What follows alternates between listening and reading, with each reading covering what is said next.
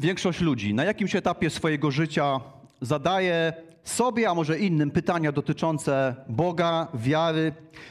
Wielu ludzi w jakichś trudnych doświadczeniach zadaje pytania, kieruje je w stronę samego Boga. I oczywiście, kiedy zadajemy pytania tego typu, oczekujemy na taką szybką odpowiedź. Kiedy ta odpowiedź wydaje się nam, że ona nie przychodzi, niecierpliwimy, niecierpliwimy się, czasami rezygnujemy z czekania, a czasami, kiedy ta odpowiedź przychodzi, trudno jest nam się pogodzić z tym, co Pan Bóg mówi do nas. Kiedy zadajemy pytania Bogu, to mamy nadzieję, że Pan Bóg odpowie i ta Jego odpowiedź pomoże nam lepiej czy bardziej wierzyć. I zajęci tym wszystkim często nie zdajemy sobie sprawy, że kiedy my zadajemy pytania, w tym czasie Pan Bóg zadaje pytania nam. A nawet kiedy my nie zadajemy pytań Bogu, On zadaje nam, ludziom, pytania. I kiedy czytamy Ewangelię, widzimy Pana Jezusa, który zadaje nam wiele pytań. I nie dlatego, że On nie zna odpowiedzi, ale Jezus zadaje pytania, żeby pomóc nam zastanowić się nad kluczowymi kwestiami życia i pomóc nam znaleźć odpowiedzi.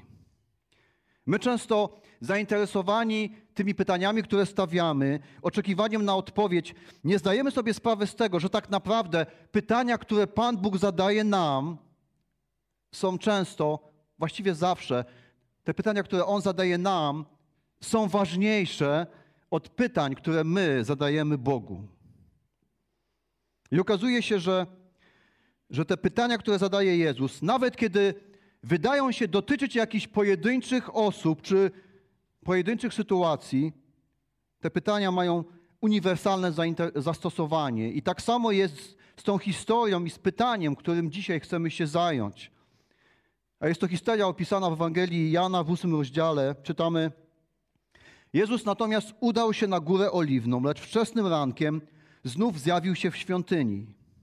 Gdy lud zaczął się przy nim gromadzić, a on usiadł i rozpoczął nauczanie, wtedy znawcy prawa i faryzeusze przyprowadzili kobietę przyłapaną na cudzołóstwie. Postawili ją wobec wszystkich i powiedzieli do niego: Nauczycielu, tę kobietę schwytano w chwili, gdy cudzołożyła. Mojżesz w prawie nakazał nam takie kamienować. A ty? Co mówisz? Pytali o to, by go wystawić na próbę, bo szukali podstawy do oskarżenia go. Jezus zaś schylił się i zaczął pisać palcem po ziemi.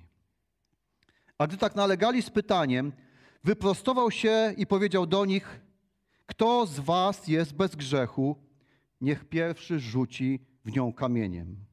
Po tych słowach znowu się schylił i pisał po ziemi. Gdy to usłyszeli, zaczęli odchodzić jeden po drugim, poczynając od starszych. W końcu pozostał on sam oraz kobieta stojąca po środku. Wtedy podniósł się i zapytał: Kobieto, gdzie oni są? Nikt cię nie potępił? Odpowiedziała: Nikt, panie. A Jezus, ja też cię nie potępiam, idź i odtąd już nie grzesz. I oczywiście ta historia jest tak znana i popularna, że nawet ludzie, którzy nie czytają Biblii albo rzadko do niej zaglądają, świetnie, doskonale ją znają. Jeśli podróżujemy po świecie, wiemy, że większość wielkich muzeów zwłaszcza europejskich, ma w swoich zbiorach przynajmniej jeden obraz jakiegoś znanego artysty, który przedstawia ten dramatyczny moment, kiedy Jezus staje w twarz z tą kobietą i też z grupą oskarżycieli. I warto zwrócić uwagę na takie pewne zamieszanie związane z całą tą historią, ponieważ okazuje się, że ta historia jest nieobecna w takich najstarszych rękopisach Ewangelii Jana. Niektórzy tłumacze umieszczają tę historię w nawiasach, niektórzy umieszczają ją w przypisach albo na końcu Ewangelii. Patrząc na historię Kościoła, widzimy też to zamieszanie, że niektórzy tak zwani ojcowie Kościoła dość obszernie to wszystko komentują, a inni wydają się jakby w ogóle tej historii nie znali. Na przykład żyjący na przełomie IV-V wieku Augustyn twierdził, że prawdopodobnie niektórzy kopiści przepisujący tekst Ewangelii celowo pominęli tą historię, ponieważ ich zdaniem Jezus jest tutaj zbyt pobłażliwy wobec grzechu cudzołóstwa.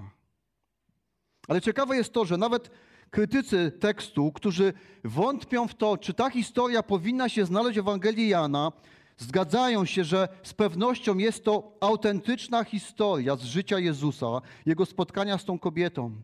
I biorąc wszystkie te wypadkowe, one zdecydowały, że Kościół bez takiego problemu, jakby widząc w tej historii takiego prawdziwego ducha i charakter Jezusa, umieszcza ją w tym miejscu Ewangelii. Inni też zwracają uwagę, że cała ta historia przez stulecia w jakimś sensie stała się takim trochę opresyjnym narzędziem wobec kobiet.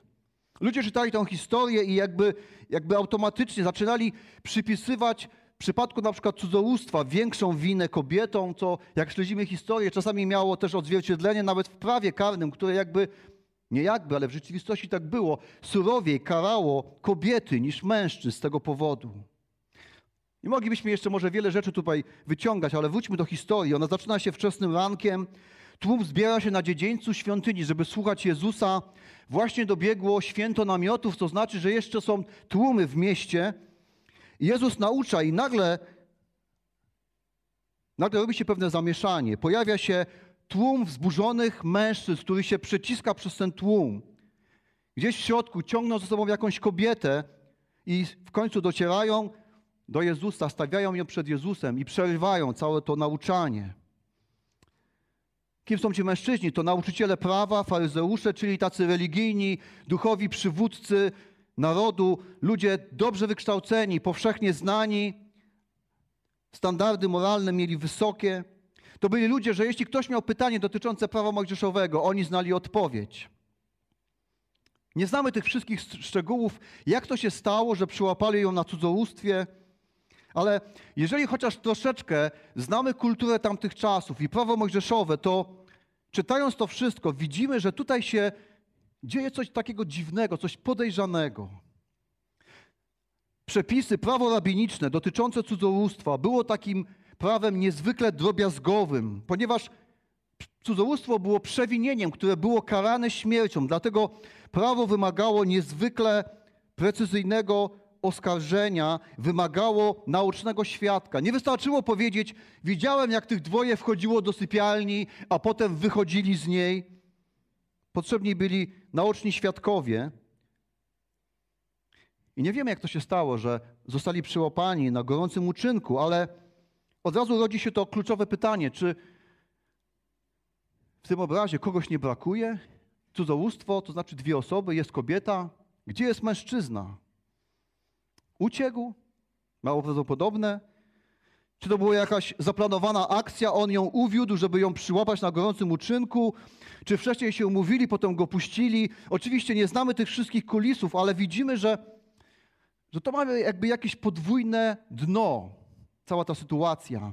Jan pisze, postawili ją wobec wszystkich, powiedzieli do niego, nauczycielu, tę kobietę schwytano w chwili, gdy cudzołożyła. Mojżesz prawie nakazał nam takie kamienować, a ty co mówisz? Pytali o to, by go wystawić na próbę, bo szukali podstawy do oskarżenia go. I gdybyśmy jeszcze mieli wątpliwości, no to Jan je rozwiewa, że tym mężczyznom nie chodzi ani o kobietę, ani o jakieś wysokie moralne standardy, ani o sprawiedliwość. Oni szukają czegoś, co im pozwoli oskarżyć Jezusa, i wydaje się, że udało się im jakby zastawić taką doskonałą pułapkę, z której Jezus nie ma wyjścia.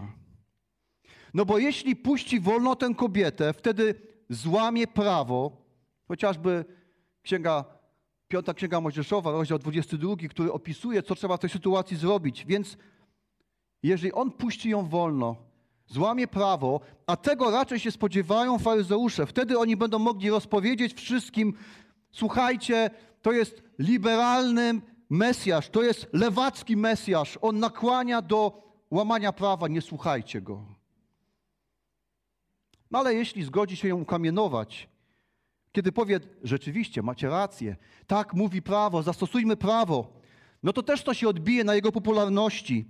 Kto będzie chciał iść za Mesjaszem, który mówi, chodźcie do mnie, o, jesteś grzeszny, ukamienujemy cię. Jeśli tak się wydarzy, no to iż oni zadbają, żeby wszyscy się dowiedzieli o jego fundamentalizmie. Uważajcie dla tego Mesjasza prawicowego radykała. A dodatkowo prawo rzymskie zastrzegało, że w tamtym czasie, że karę śmierci może wymierzyć jedynie władza rzymska po wcześniejszym postawieniu kogoś pod sąd. A zatem jeśli Jezus powie tak, tak mówi prawo, ukamienujmy ją, faryzeusze będą mogli donieść na niego Rzymianom.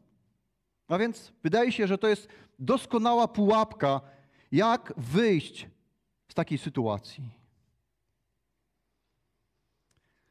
Jeden z filmów, który opowiada taką znaną historię, legendę o królu Arturze i rycerzach okrągłego stołu, nosi nazwę Camelot.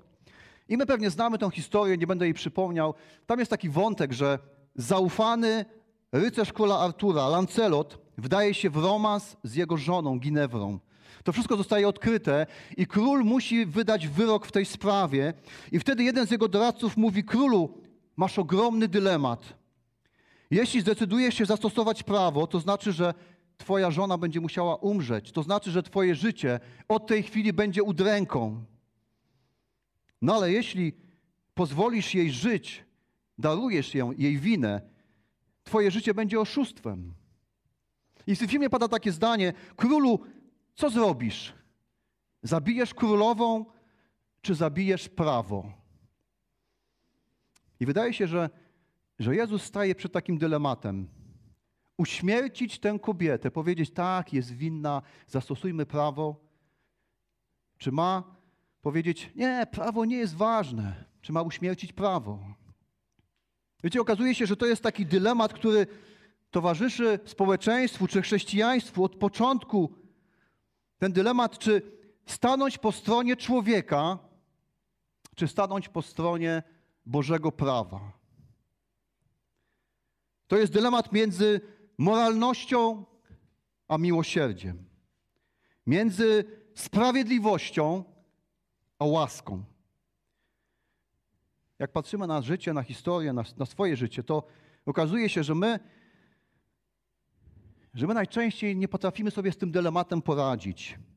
Bo albo się przesuwamy w stronę człowieka, w stronę łaski, tolerancji, i wtedy wtedy łatwo jest nam wszystko relatywizować i usprawiedliwiać, albo jesteśmy trochę bardziej z tej drugiej strony. Podkreślamy wysokie biblijne standardy i w tym wszystkim potrafimy jakby nawet zmiażdżyć ludzi, bo gubimy łaskę i miłosierdzie. Wydaje się, że to są jakby światy nie do pogodzenia. I tak właśnie myślą oskarżyciele tej kobiety, Złapaliśmy Jezusa w pułapkę. Mamy go. I okazuje się, że są w ogromnym błędzie, ponieważ Jezus jest jedynym, który potrafi pogodzić i ułożyć to, co z naszej perspektywy jest skrajne i przeciwne, wydaje się być nie do pogodzenia. Jak Jezus to godzi? Czytamy, Jezus zaś schylił się i zaczął pisać palcem po ziemi. I przez stulecia komentatorzy, komentatorzy zastanawiają się, co on tak naprawdę robi.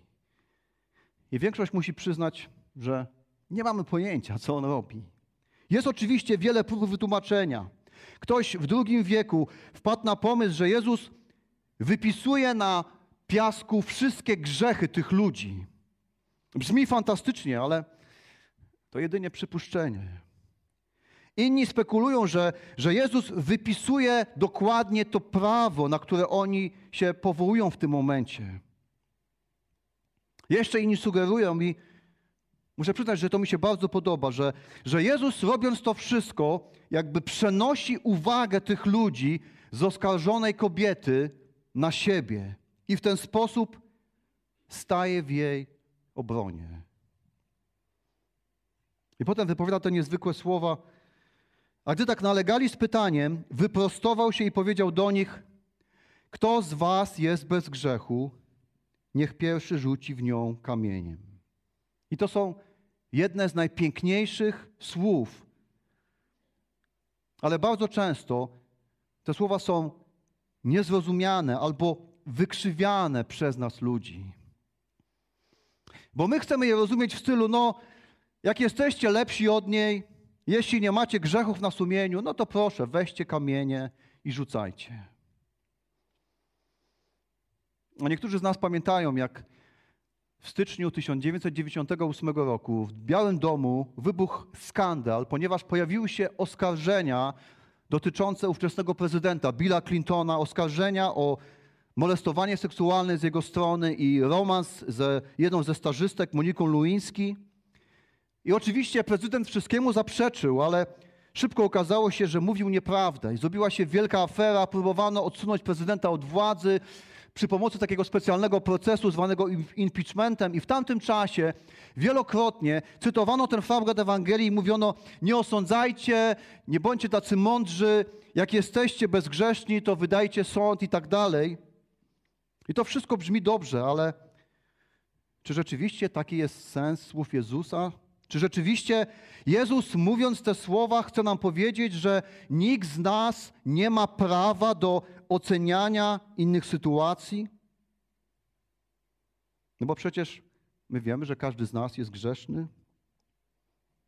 Okazuje się, że Jezus nigdy nie zabraniał oceny czy konfrontowania pewnych sytuacji czy postaw, ale zawsze podkreślał, żeby robić to we właściwy i sprawiedliwy sposób, z właściwymi motywami. Zanim podniesiesz kamień, spójrz w lustro. Upewnij się do, co, co do swoich motywów. Czy masz moralne kwalifikacje, czy nie ma w tym złośliwości, oszustwa. Upewnij się, że ty sam nie jesteś winien czy winna tego grzechu. Przecież Jezus o tym mówił, że to, jakim standardem osądzamy innych, takim samym standardem zostaniemy my osądzeni. A zatem Jezus tymi słowami nie odbiera tym ludziom, czy też nam, prawa do oceny, ale słysząc te słowa, Jezus tak naprawdę mówi: Macie rację. Zróbmy to, co nakazuje Mojżesz. Skoro doszło do grzechu, musi być wymierzona sprawiedliwość. A Mojżesz dokładnie powiedział, co trzeba zrobić w tej sprawie. Piąta Księga Mojżeszowa, trzeci rozdział, wiersz dziewiąty, albo rozdział siedemnasty. Świadkowie grzechu, którzy sami tego grzechu nie popełnili, mają prawo wziąć kamienie i wykonać wyrok. A zatem Jezus mówi, kto spełnia te warunki, proszę bardzo, tu są kamienie, zaczynamy. I po tych słowach czytamy, znowu schylił się i pisał po ziemi. I kiedy czytamy tę historię, to wydaje nam się, że to wszystko tak pięknie, gładko przebiega. Jezus jest taki spokojny, ale ja myślę, że w tym wszystkim, w powietrzu jest taki niezwykły ładunek emocjonalny. Wszyscy wstrzymali oddech, a ta atmosfera jest niezwykle ciężka. Jakaś ogromna walka toczy się wewnątrz grupy tej oskarżycieli. Miesza się ta ich zapalczywość, ich hipokryzja, ich gniew i też świadomość, że tak naprawdę oni sami łamią prawo, przeprowadzając kobiety do Jezusa, bo chociażby nie przeprowadzili tego mężczyzny, który był winien tego samego grzechu. I to wszystko jest tak ciężkie. I to wszystko jest też jakby zaprawione pewnym rodzaju gniewem Jezusa na tą sytuację, że to wszystko staje się dla nich nie do zniesienia. Gdy to usłyszeli, zaczęli odchodzić jeden po drugim, poczynając od starszych. W końcu pozostał on sam oraz kobieta stojąca po środku. Wtedy podniósł się, zapytał: Kobieto, gdzie oni są? Nikt cię nie potępił? Odpowiedziała: Nikt, panie. A Jezus ja też Cię nie potępiam, idź i odtąd już nie grzesz. Chciałbym, żebyśmy zwrócili uwagę i zobaczyli to, tą różnicę w podejściu do tej osoby, jaką była kobieta. Oskarżyciele mówią, schwytaliśmy ją na cudzołóstwie, a taką jak te Mojżesz każe nam kamienować. Co to znaczy taką jak te? Nie wiem, wybierzmy sobie coś ze słownictwa bohaterów filmów pana Wegi. Oni tak myślą. A Jezus zwraca się do niej kobieto. W naszej kulturze to brzmi może trochę dziwnie, nieuprzejmie.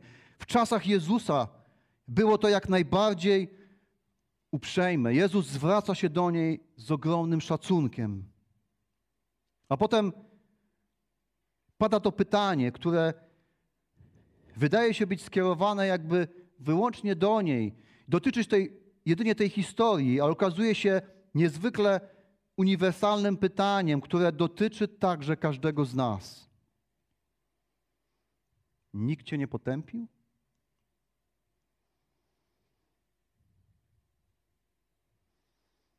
Cała ta historia brzmi niesamowicie dobrze w naszej kulturze tolerancji, relatywizowania prawd i zasad. No bo tu Jezus się wydaje nie być taki zasadniczy, jeśli chodzi o grzech. Wydaje się mówić, no cóż, każdemu zdarza się zgrzeszyć. Nie bądźmy tacy zasadniczy. Ale Jezus tego nie mówi. On jasno daje do zrozumienia, że, że grzech został popełniony, że Boże prawo zostało złamane. Jednak jej grzech zostaje jej przebaczony. A to jest całkowicie inne przesłanie niż inni chcą zobaczyć w tej historii. Mówiąc, no zobaczcie, co mówi Jezus, nie oceniajmy, nikt nie jest doskonały, wszyscy upadamy, nikt nie ma prawa nikomu zwracać uwagi. To nie o to chodzi. Warto sobie też uświadomić, że czym innym jest ocena, konfrontacja, czym innym jest potępienie. Być może pamiętamy jeszcze ze szkoły, jak zetknęliśmy się z jedną z lektur na języku polskim, krótką powieścią, która nosiła tytuł Proces, napisana przez Franca Kawkę.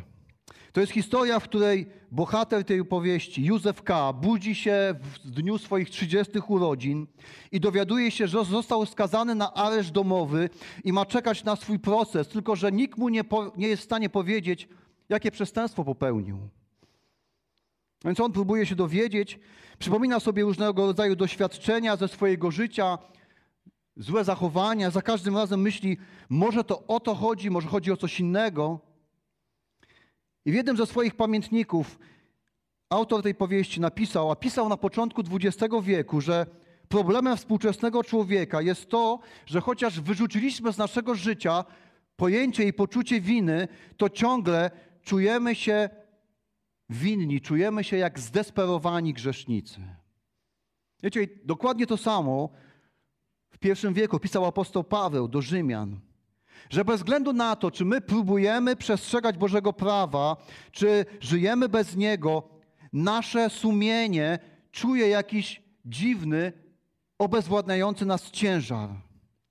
I nawet jeśli mówimy sami sobie, że jesteśmy w porządku i że nie ma absolutnych zasad, które są dla wszystkich ludzi, to ciągle zmagamy się z jakimś takim nieuświadomionym czasami poczuciem winy, ciężarem, który nas przygniata.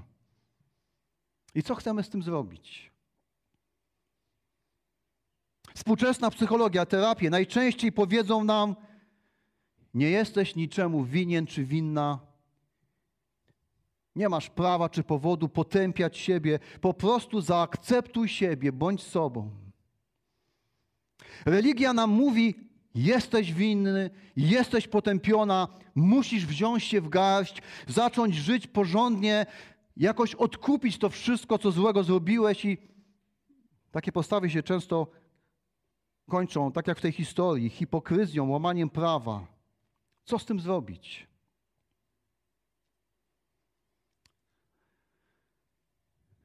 Może rozwiązaniem jest to, co robi Jezus, który mówi do tej kobiety, ale także do każdego z nas: Jesteś winny, jesteś winna, ale nie jesteś potępiony. Ale nie jesteś potępiona. Jesteś grzeszny, jesteś grzeszna, ale ze mną, ale we mnie nie ma potępienia. Ponieważ we mnie, mówi Jezus, jest przebaczenie i nowe życie. I może dlatego bez problemu Kościół jest w stanie umieścić też tą historię w tym miejscu Ewangelii, bo ona tak doskonale jakby opisuje i wyjaśnia to, co Jan napisał na samym początku swojej Ewangelii w pierwszym rozdziale, pisząc, że o ile bowiem prawo zostało nadane przez Mojżesza, łaska i prawda nastały dzięki Jezusowi Chrystusowi. On łączy ze sobą łaskę i prawdę. On łączy ze sobą miłosierdzie i sprawiedliwość. Bo tylko On miał prawo potępić tę kobietę. Tylko On miał i ma prawo potępić Ciebie i mnie, bo jest jedynym bezgrzesznym, który nie, nie popełnił żadnego grzechu, który spełnia warunki prawa, ale nie robi tego. Ale zamiast potępić nas, przebacza grzech. I to Jego przebaczenie sprawia, że sprawiedliwość zostaje zaspokojona, ponieważ Pan Bóg nigdy nie macha ręką na grzech i mówi: A, nic się nie stało, to nie ma znaczenia. Nie. Bóg bardzo poważnie podchodzi do grzechu. Jego osoba, jego charakter, jego świętość wymagają ukarania każdego, kto czyni nieprawość. I przebaczenie sprawia, że sprawiedliwość zostaje zaspokojona. Jezus przebacza tej kobiecie, bo w Jezusie nie ma potępienia, jest jedynie przebaczenie. Jezus patrzy na tą kobietę. Tak, popełniłaś cudzołóstwo, ale w Twoim życiu jest coś więcej niż Twój grzech. Możesz być kimś innym, kimś więcej niż byłaś. Jezus patrzy na ciebie i na mnie i mówi: Możesz odwrócić się od swojego grzechu raz na zawsze. Możesz mieć nowe życie. Bez względu, co zrobiłeś, bez względu na to, co cię męczy, możesz uzyskać przebaczenie i zacząć od nowa. Wielu czytając tę historię protestuje. Jak on mógł to zrobić? Tu nie ma jakby podstaw do przebaczenia. Ona nie wyznaje grzechu, ona nie żałuje, ona nie mówi, że jest jej przykro, ona nic nie mówi. A przecież Jezus mówił: nawracajcie się, bo bliskie jest Królestwo Niebios. I pełna zgoda. Potrzebne jest nawrócenie, potrzebny jest żal za grzechy. I to wszystko się dzieje w jej sercu. Jezus, który zna ludzkie serca, widzi jej żal, widzi jej smutek, widzi tą świadomość, jak bardzo się pomyliła, jak bardzo, to, jak bardzo zgrzeszyła.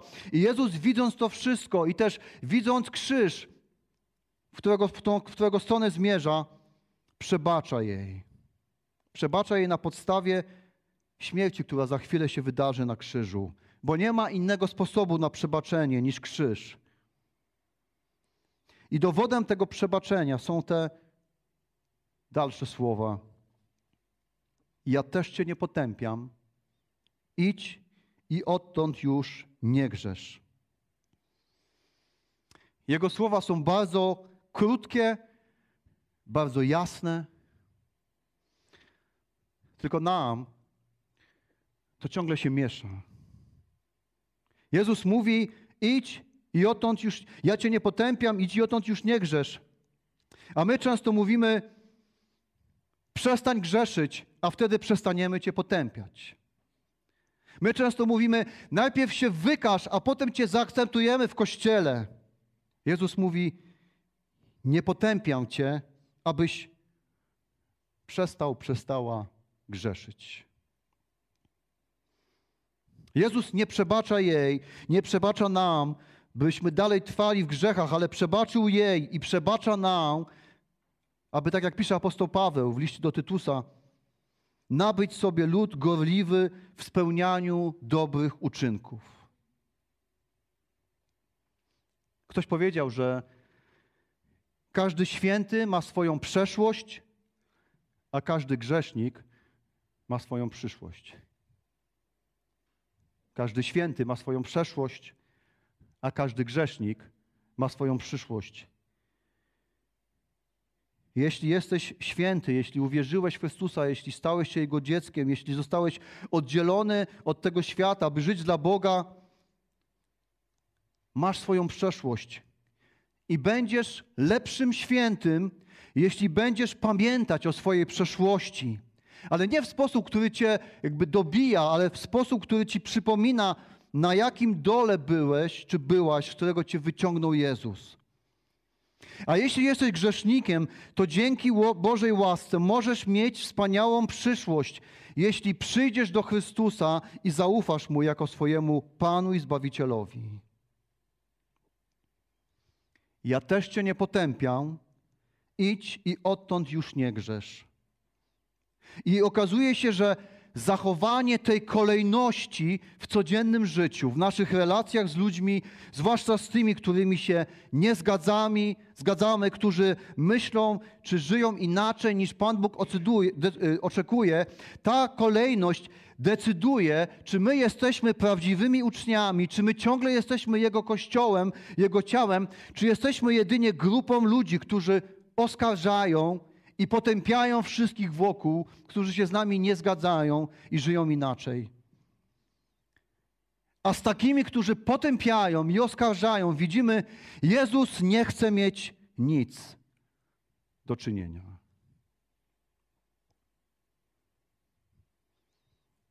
I może to nam się wydawać nawet naiwne. Nie potępiaj? A przecież Przecież ludzie będą żyli tak, jak żyją do tej pory. To niczego nie zmieni. Nie martw się. To jest sprawdzony sposób Jezusa. To nie potępianie, to nie osądzanie, to nie krytykowanie, ale to moc Jego przebaczenia zmienia życie ludzi. Zresztą Ty i ja i wielu z nas jesteśmy tego najlepszym przykładem. To jest sprawdzona metoda Jezusa. I dzisiaj, stawiając to pytanie, Jezus przypomina nam, i dzisiaj Jezus wzywa nas do naśladowania Go i opowiadania o Jego królestwie bez potępiania innych.